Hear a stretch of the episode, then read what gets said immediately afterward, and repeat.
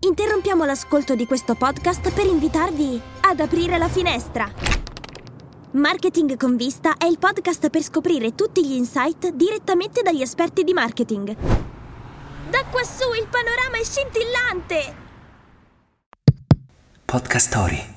Benvenuti a The Brief, episodio numero 9. Barbara, cosa ci racconti sul numero 9? Il numero 9 nella numerologia tantrica rappresenta il corpo sottile e si identifica con la sottigliezza, la calma e la maestria. Yogi Bhajan, maestro di Kundalini Yoga dall'età di 16 anni, nonché colui che portò il Kundalini Yoga in Occidente, disse Fai qualcosa di nuovo per 40 giorni e comincerai a rompere le vecchie abitudini. Fallo per 90 giorni e le nuove abitudini cominceranno ad entrare nel subconscio fallo per 120 giorni e la nuova abitudine sarà saldata come una parte di un nuovo schema di comportamento fallo per mille giorni e sarai un maestro. Quindi per fare esperienza della maestria di un nono corpo forte, eh, che cosa serve? Serve fare meditazione per mille giorni consecutivi e la maestria con sé porterà pazienza, calma e la possibilità di vedere oltre le cose, una sorta di Giuseppe di avere la vista a raggi X e quindi di poter percepire quello che è l'intero disegno che sta dietro le cose. Wow, wow, se penso di fare una cosa continuativamente per mille giorni, che neanche respirare mi venga bene per mille giorni, ci vuole una discreta disciplina. Vediamo ai miei studi, il numero 9, nella mitologia greca ci sono nove muse, le dee dell'ispirazione artistica e scientifica, poi nella Divina Commedia e Dante Alighieri il numero 9 ha un ruolo fondamentale, ci sono nove cerchi dell'inferno, nove cornici del purgatorio le nove sfere celesti del paradiso. Nell'induismo Navartari è una festa religiosa che dura circa nove notti e fino a qualche tempo fa il nostro sistema solare contava nove pianeti e poi Barbara sai cosa è successo? È successo che Plutone ha lasciato il gruppo. Ah, e con Plutone che lascia il gruppo, come noi abbandoniamo i gruppi su WhatsApp, eh, che dici? Iniziamo? Iniziamo con enorme piacere. Andiamo con la prima news, Barbara. Debrief, Debrief, il talk di marketing, comunicazione, tecnologia e innovazione con Barbara Cassinelli e Giuseppe Maier. News della settimana. La Cina ha deciso di tagliare i rapporti con le quattro grandi società di revisione contabile e consulenza nel mondo, KPMG, PwC, Deloitte e Ernest Young. Queste società, che sono note come le Big Four, sono le più potenti e influenti nel settore e operano in ben oltre 150 paesi. Il paese orientale però ha chiesto alle sue aziende di non utilizzare più i loro servizi, minacciandole con delle multe. Perché? Hanno preso questa decisione. Secondo il governo cinese le Big Four sono troppo legate agli interessi degli Stati Uniti e dei loro alleati e quindi mm, sono, diciamo, mm, non sono garanzia di affidabilità e trasparenza. Quindi la Cina che cosa vuole fare? Vuole proteggere la propria sovranità economica e la sicurezza nazionale, nonché favorire lo sviluppo di consulenti locali. Quali potranno essere, quindi ci domandiamo, le conseguenze di questa mossa? Beh, sicuramente la prima che per le quattro società si tratta di un duro colpo, perché dopo gli Stati Uniti la Cina è il più grande mercato e rappresenta quindi una fonte di guadagni miliardari. La seconda, per le aziende cinesi si tratta di una sfida, perché quindi dovranno e cercare nuovi partner, ma soprattutto eh, cercarli che possano garantire un stesso livello di qualità e competenza. E infine, eh, per il mercato globale questa decisione è un segnale forte, cioè la Cina un'altra volta ancora vuole affermare la propria leadership a costo anche quindi di rompere prassi e legami internazionali. Giuseppe, Cosa ne pensi? Ma Barbara, direi che, che, è un po' un segno di tempi, no? eh, ed è la dimostrazione, se ci pensiamo, che il mercato globale, così come l'abbiamo conosciuto negli anni 90 e 2000, in realtà non esiste più. Cioè viviamo in un mondo molto più complesso, multilaterale, fatto di tanti interessi, in molti casi anche contrapposti e come purtroppo abbiamo visto negli ultimi tempi anche l'un contro l'altro armati. Questo mi fa venire in mente quelle mappe che ogni tanto si vedono online, dove noi siamo eh, tendiamo per storia a vedere la parte occidentale delle mappe del mondo come la parte centrale, no? E invece giustamente i cinesi quando fanno la loro mappa del mondo mettono la Cina No? al centro del globo e questo è molto importante. Comunque, news estremamente di impatto, io vedo tre punti principali. Il primo, il tema della sovranità economica. La Cina ovviamente vuole guadagnare, vuole riguadagnare una sovranità economica e questa mossa può essere vista come un tentativo di proteggere alcuni interessi e soprattutto anche la sicurezza nazionale. Secondo tema, non banale, eh, questa mossa punta anche a uno sviluppo dei consulenti locali. La Cina sta cercando di favorire la crescita dei talenti locali e questo potrebbe portare a una maggiore uh, competenza e conoscenza del mercato locale, ahimè anche a discapito però di una, no? di una contaminazione maggiore. L'ultimo elemento molto importante è l'impatto sul mercato globale, come dicevi anche tu. Questa è una decisione che dà un segnale molto molto forte. La Cina vuole affermare la sua leadership, anche a costo di rompere con la prassi internazionale. Quindi, insomma, Uh, abbiamo un soggetto sul mercato che per tanti anni abbiamo visto come, come diceva un mio caro amico, la stampante 3D del mondo, per cui facevano solo produzione, e invece, come vedi, anche in questo caso stanno mettendo la strategia al centro. E visto che si parla di economia e di equilibrio internazionale di consulenze, sarà utile conoscere anche il parere del nostro ospite, no? che è un economista che ha vissuto e lavorato in varie parti del mondo e che ha fatto della consulenza la sua specialità. Barbara, vuoi introdurlo tu? È un economista, consulente strategico e corporate trainer, nonché fondatore e managing director di Diesel Consulting con sede a Bari. È qui con noi oggi Nicolò Andreola. Benvenuto Nicolò. Ciao a tutti e grazie per l'invito. Felicissimo. Benvenuto, benvenuto. Grazie a te. La prima nostra domanda di rito, Nicolò, è da dove ci podcasti? Da Bari Vecchia, dalla, dalla, muraglia di Bari Vecchia, infatti vedo il mare, oggi non wow. particolarmente splendente, ma comunque l'Adriatico è sempre una bella vista. Porca miseria, il mare rispetto a Milano non è male, no? Cassinelli, cosa dici? È decisamente no, decisamente no. Partiamo un po' da, da, da te, dalle tue origini. Tu sei nato e cresciuto a Bari, hai studiato alla Bocconi, a Milano, hai studiato all'INSEAD in Francia. Qual è stato il primo impulso a lasciare Bari, a esplorare il mondo e come hai fatto a trovare le opportunità, diciamo, giuste per te? Io non volevo fare medicina. Ed è già un buon punto. Eh, io sono, un, sono, figlio unico di due medici, per cui questa può essere o una grandissima benedizione o un, cioè, è, è, un destino segnato, no? è la strada segnata, sei del sud e sei il figlio unico di due medici, la gente inizia a chiamarti dottore da quando hai 14 anni, non, non so come spiegarlo. No? Eh, per io però, eh, voi perché Bari all- allora mi stava molto stretta, voi perché non volevo essere il figlio di mio padre e mia madre, voi perché volevo vedere l'Inter a San Siro, per essere onestissimo. E già ti vogliamo un pochino più di bene da questa parte del podcast, eh, comunque. Eh, ho, detto, no, ho detto, voglio andare via. Eh, okay. in, in, quel momento non conoscevo Milano, non c'ero mai stato e devo essere onesto, se, se, l'avessi vista prima non so se l'avrei scelta come città perché non ho mai avuto un grandissimo feeling con la città. Però l'università è stata una figata perché mi ha fatto sentire molto piccolo all'inizio, piccolo in tanti sensi, piccolo mm-hmm. che non sapevo niente della vita, piccolo che non sapevo neanche farmi un nuovo attegamino, piccolo che era un figlio unico, eh, abituato a, a, tutto il mondo che girava intorno a me. Invece, sai, lì giustamente sono dei tanti. Invece, dopo questo paio di schiaffoni, eh, forti come una traversa di Adriano nel primo tempo, mi sono reso conto che, che forse potevo prendere il meglio da tutto questo ho incontrato un gruppo di ragazzi favolosi con cui abbiamo fatto una bella competizione per tutti gli anni di università. E tra il competere e il sostenerci a vicenda, alla fine abbiamo fatto un po' di esperienze all'estero. Prima una summer school a Shanghai, poi una roba di quattro mesi in Canada e da lì ho capito che il mio posto nel mondo era il mondo e ho continuato a viaggiare. E lì, sai, come le ciliegie, no? un viaggio tira l'altro, uno stage tira l'altro, eccetera, eccetera. E poi mi sono trovato con la malaria in una baraccopoli, che sembra un articolo di Gianni Minà. Bellissimo, eh, è molto interessante questa cosa per la quale eh, ovviamente io e Barbara ci dividiamo, fra virgolette, gli invitati al podcast che sono in molti casi amici, contatti ed è interessante notare come tutti quelli che arrivano dal mondo di Barbara adorano viaggiare, cioè tutti. è la prima cosa che ci dicono, è quasi come se fosse un tratto comune no, del DNA, che per carità è, è comune anche a me, anch'io adoro viaggiare, però diciamo che se devo pensare di stare con la malaria tipo Gianni Minà dispersi in un villaggio non sarei proprio a mio agio. Ascolta Nicola, tu sei, eh, um, dopo questo percorso, oggi sei docente, formatore universitario, uh, uh, scusatemi. A, a, Roma, no.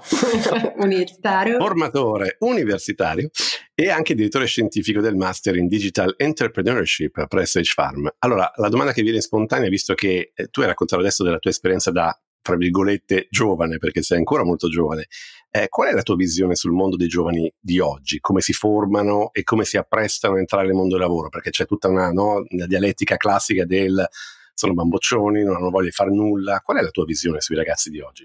Ma eh, intanto il mondo, eh, che, che, se ne dica, secondo me è un posto molto più facile di, di, prima per un ragazzo, perché voglio dire, adesso sono le aziende a corteggiare i giovani. Io che sono uscito dall'università nel periodo della grande crisi finanziaria, non era affatto così prima, non so se, non so se ve lo ricordate, ma eh, prima era il contrario. Adesso c'è questo grande periodo di, di, di corteggiamento. Certo, c'è letteralmente l'imbarazzo della scelta perché eh, essendoci moltissime offerte, essendoci moltissimi stimoli, eh, io capisco bene che è un po' quando io vado in pasticceria con mia zia e dice prendi tutto quello che vuoi, io dico ma no che mi devo mangiare, cioè ho quel momento in cui dico no, eh, non so che cosa fare.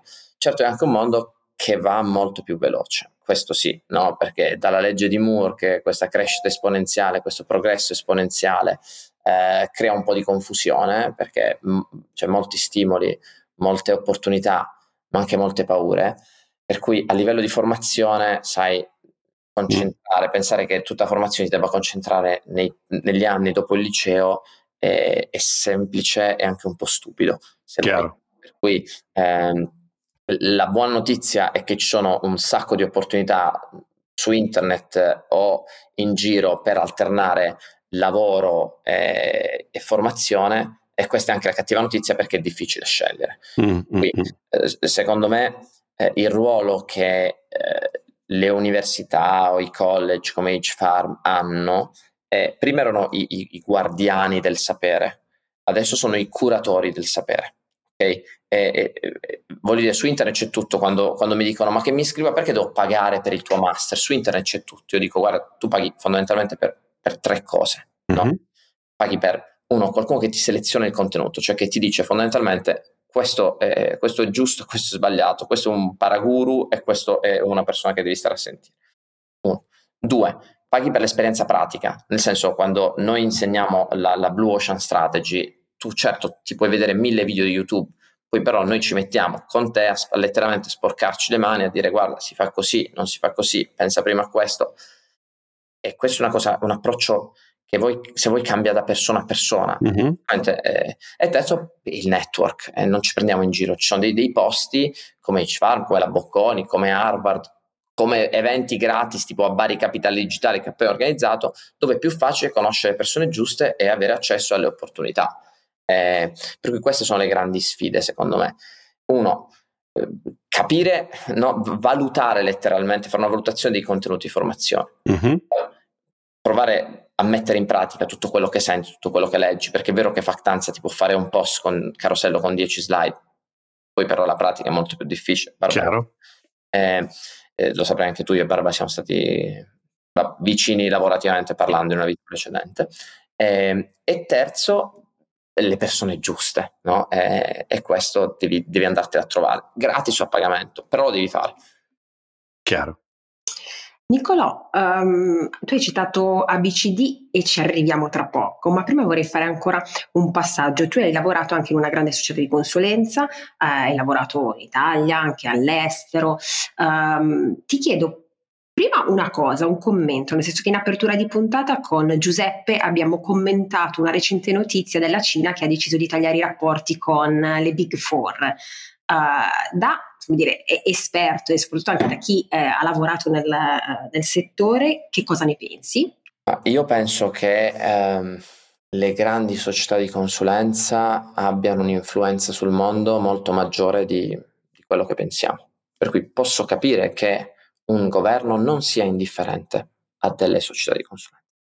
Per quello che, come non sia indifferente a una banca d'affari, cioè, si diceva Goldman Sachs, che è un'altra banca dove ho avuto l'onore e il piacere professionale di lavorare, e si diceva che ci fosse una, una revolving door no, tra governo, aziende e Goldman. Lo stesso vale per McKinsey, eccetera, eccetera.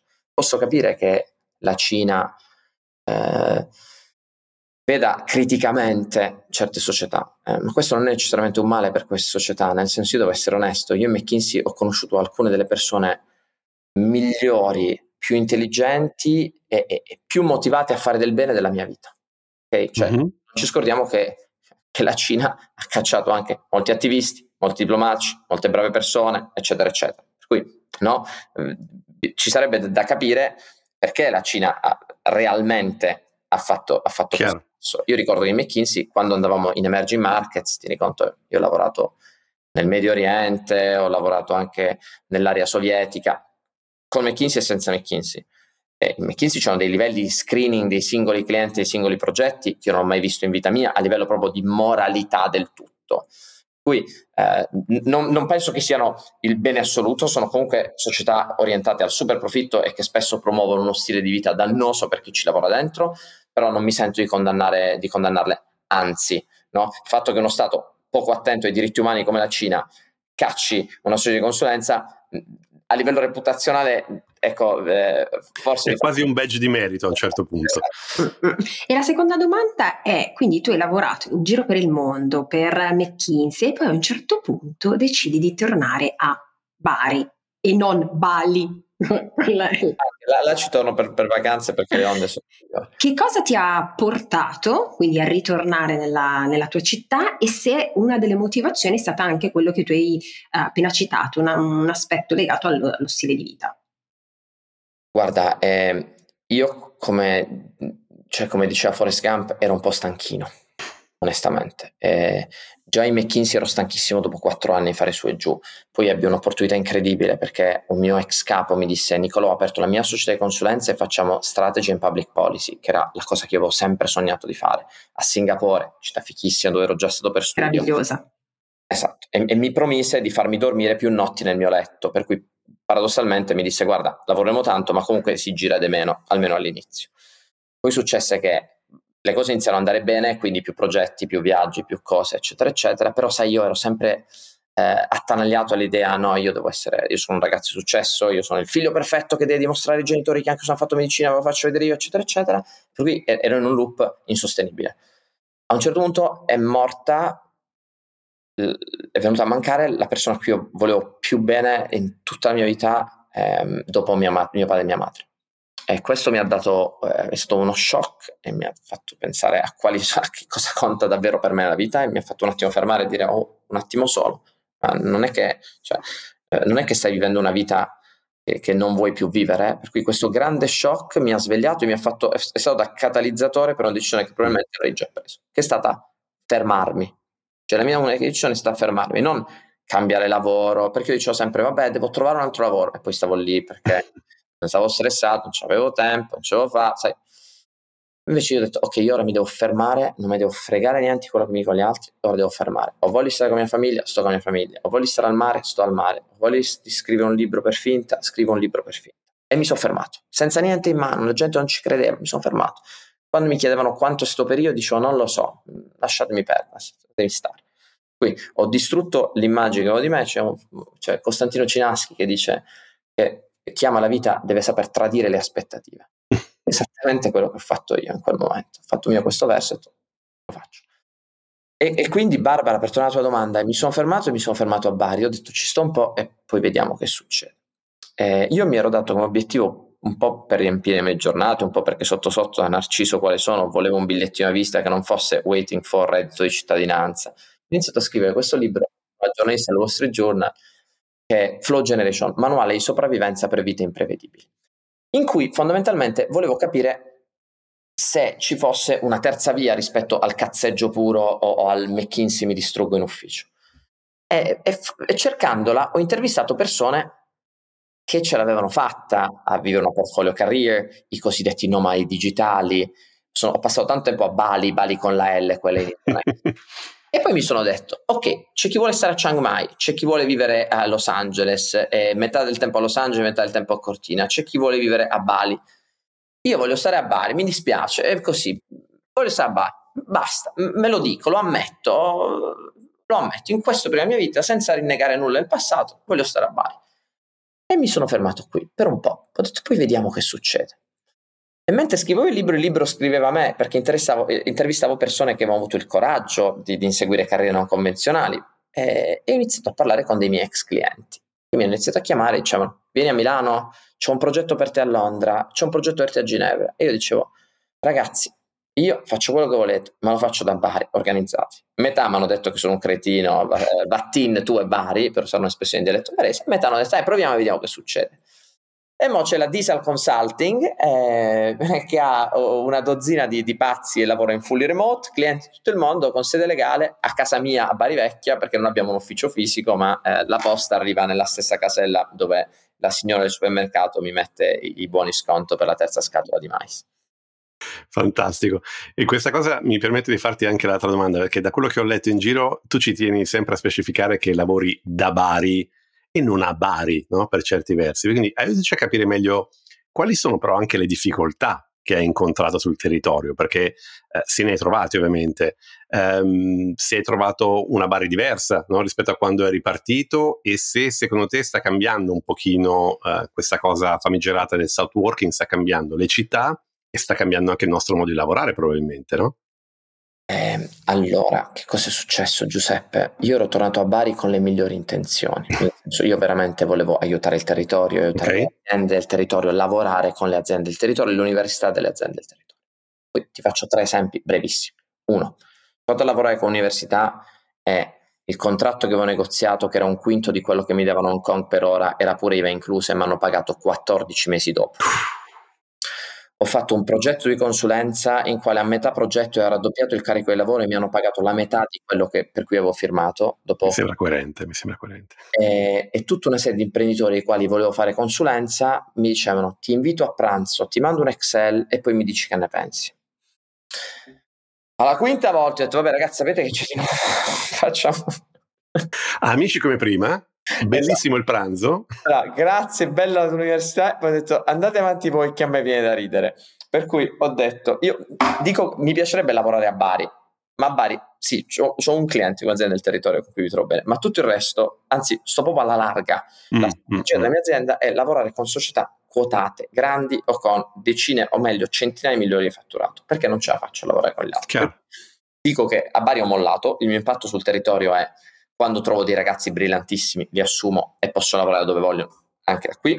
Ho fondato il, il, il Global Shapers del World Economic Forum, per cui alcuni ragazzi baresi vanno a Davos o hanno opportunità di collaborare con, anche con aziende partner, eccetera, eccetera. Faccio questa party conference di cui parleremo e avast, basta. Lavoro da Bari, lavoro in tutto il mondo, potrei essere ovunque, sto qua perché c'è mia madre che cucina che bene. Cucina, diciamo, che cucina è un chirurgo, eh, anzi, diciamo, è una cuoca che si è prestata alla chirurgia per 35 anni, ma finalmente è tornata a fare. È brava la mamma. Nicola, unendo i vari puntini, quindi tra territorio, il fare impresa e i giovani, quindi non possiamo non parlare appunto di ABCD, a Bari Capitale Digitale. Si è appena conclusa la seconda edizione lo scorso weekend, abbiamo visto veramente tante emozioni trasparire da foto, video sui social. Uh, da dove nasce, qual è l'obiettivo e poi una cosa che, um, che, ho visto e ho letto anche dai tuoi post e tuoi messaggi, l'importanza di uh, avere un partner in crime e comunque di avere delle persone a fianco per realizzare delle cose magari all'inizio impensabili. Allora, ehm, Tre anni fa, durante il Covid, alcune stelle nascenti del digital marketing italiano si diedero appuntamento su una spiaggia parese chiamata Pane e Pomodoro per bersi una birra e vedere il tramonto. Invitarono anche me. Quando, venni a, quando venni a sapere questa cosa, io dissi: Non è possibile, vengono 20 persone a Bari di livello altissimo, marketing ignorante, marketing espresso, Luca Mastella di Ler, Startup in Pa, e, voi, e li portiamo solo a bere la birra. Non è possibile. Per cui in, era un, un martedì, un, un lunedì, e l'aperitivo doveva essere di venerdì. In quei giorni con zero budget io chiamai un assessore, Paolo Romano, e disse Paola, dobbiamo fare una roba diversa, facciamo un evento sul futuro della formazione con loro. Siamo, siamo durante il Covid, rincontriamoci con le norme sicurezza, eccetera, eccetera, però facciamo una roba, evitiamo di, che la gente venga qui solo in vacanza, diamo una scossa. Facciamo un evento al Fortino con un posto bellissimo a Bari Vecchia con una vista di 270 gradi sul mare e per localizzare l'evento facciamo una, il titolo era ti ha imbarà e ti ha perd, che in dialetto barese vuol dire ti insegnerò a vivere e, e, e ti lascerò andare, andrai via, no? Ti ha imbarà, ti ha perd, a pari imparare vuol dire, eh, vuol dire insegnare, fare molto ridere questo. Quell'evento ebbe un riscontro di pubblico pazzesco perché lasciamo 200 persone fuori. Mm-hmm. Cavolo, c'è voglia di stimoli, c'è voglia di comunità, mm, siamo pronti a questa narrazione. No? Per cui l'anno prossimo dico facciamo sul serio e lo facciamo sul serio. Per cui dopo l'anno zero ci fu l'anno scorso in cui lanciamo, eh, a me venne in mente passeggiando con, con Gigi Nigro sul lungomare, anzi stiamo per fare su, dissi sogniamo in grande, chiamiamolo ABCD. Vi invitiamo per tre giorni ABCD a Bari Capitale Digitale, sogniamo in grande. E anche lì fu fichissimo, fu organizzato, insomma, come di ragazzi possono organizzare un evento con la mano sinistra. Siccome l'anno scorso venne il sindaco, vennero vari politici, fu bello. Quest'anno abbiamo organizzato un super evento in co-branding della regione, dove abbiamo messo un limite a 700 persone in lista per, per una capienza di spazio. Certo.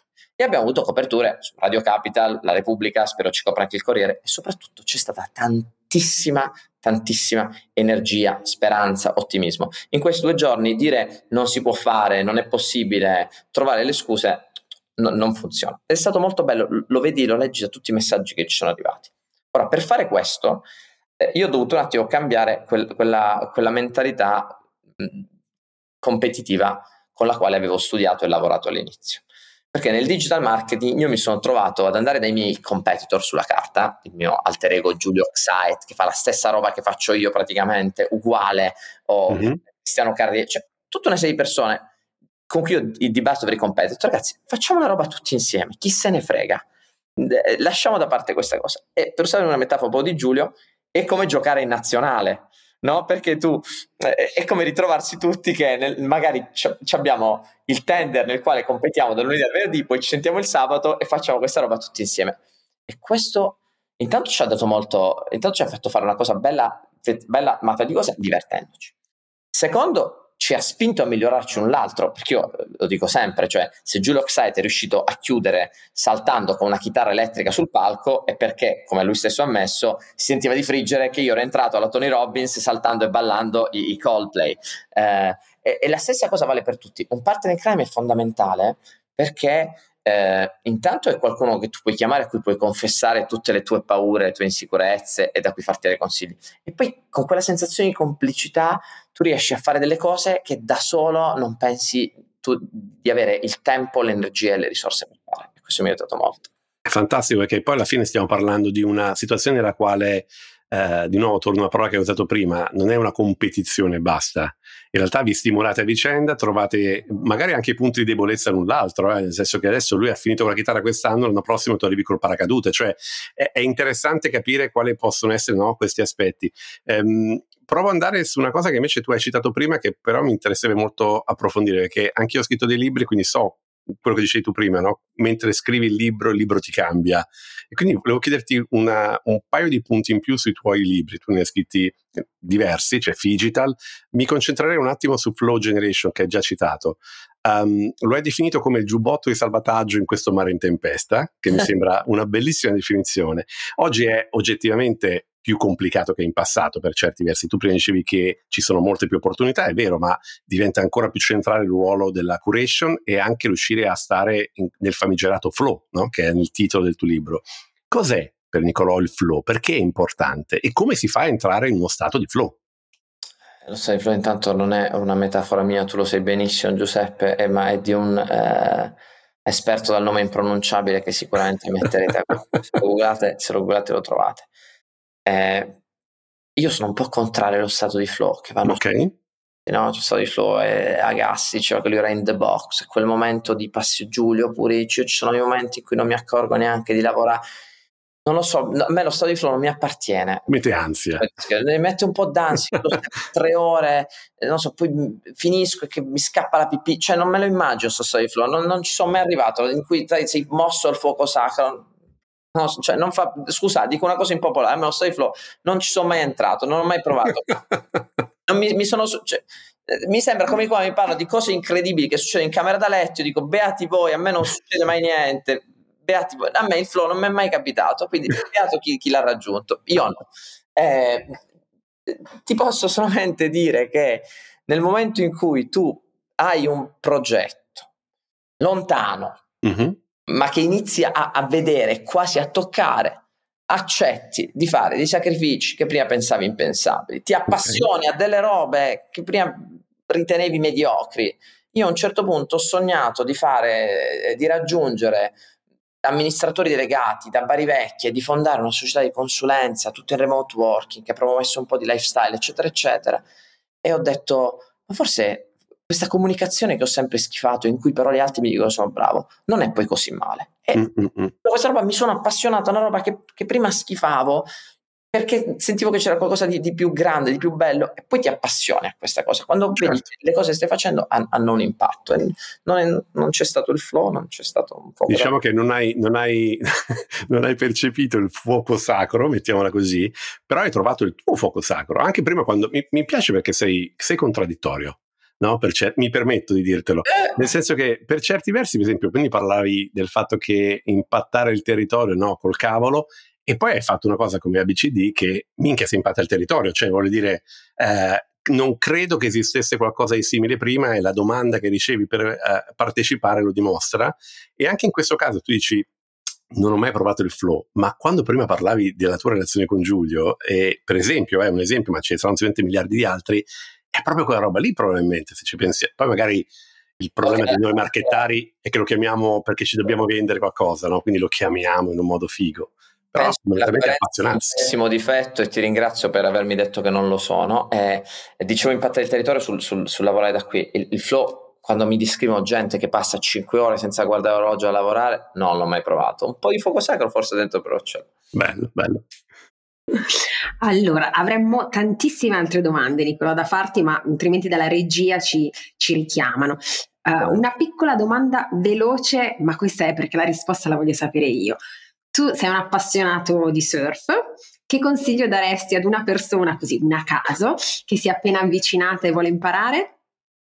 Eh, io sono scarsissimo sul surf, il consiglio è non è mai troppo tardi. Io ho iniziato tre anni fa e, e, le uniche foto buone sono tutti sui soci perché il resto sono affogato varie volte.